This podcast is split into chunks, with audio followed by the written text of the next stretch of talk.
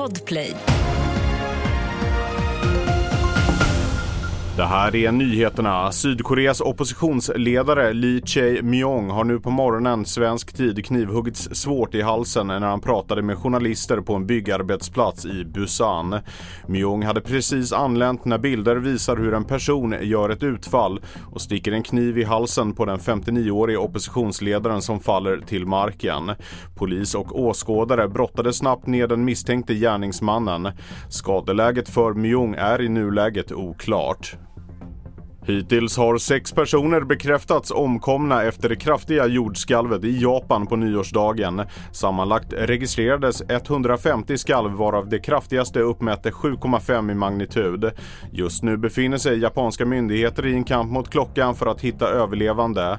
Då ett stort antal hus och vägar har förstörts och flera bränder bröt ut.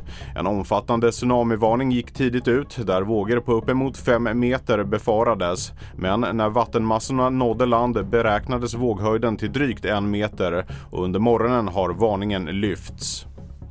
Under gårdagen skadades två kvinnor i en liftolycka i Kungsberget i Gävleborgs län då en liftvajer lossnade och träffade dem. En av dem fick vajern i huvudet och den andra träffades på axeln.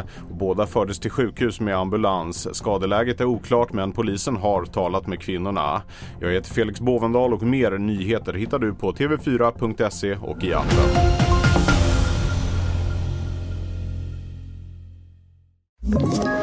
Ett poddtips från Podplay. I podden Något Kaiko garanterar röskötarna Brutti och jag Davva dig en stor doskratt.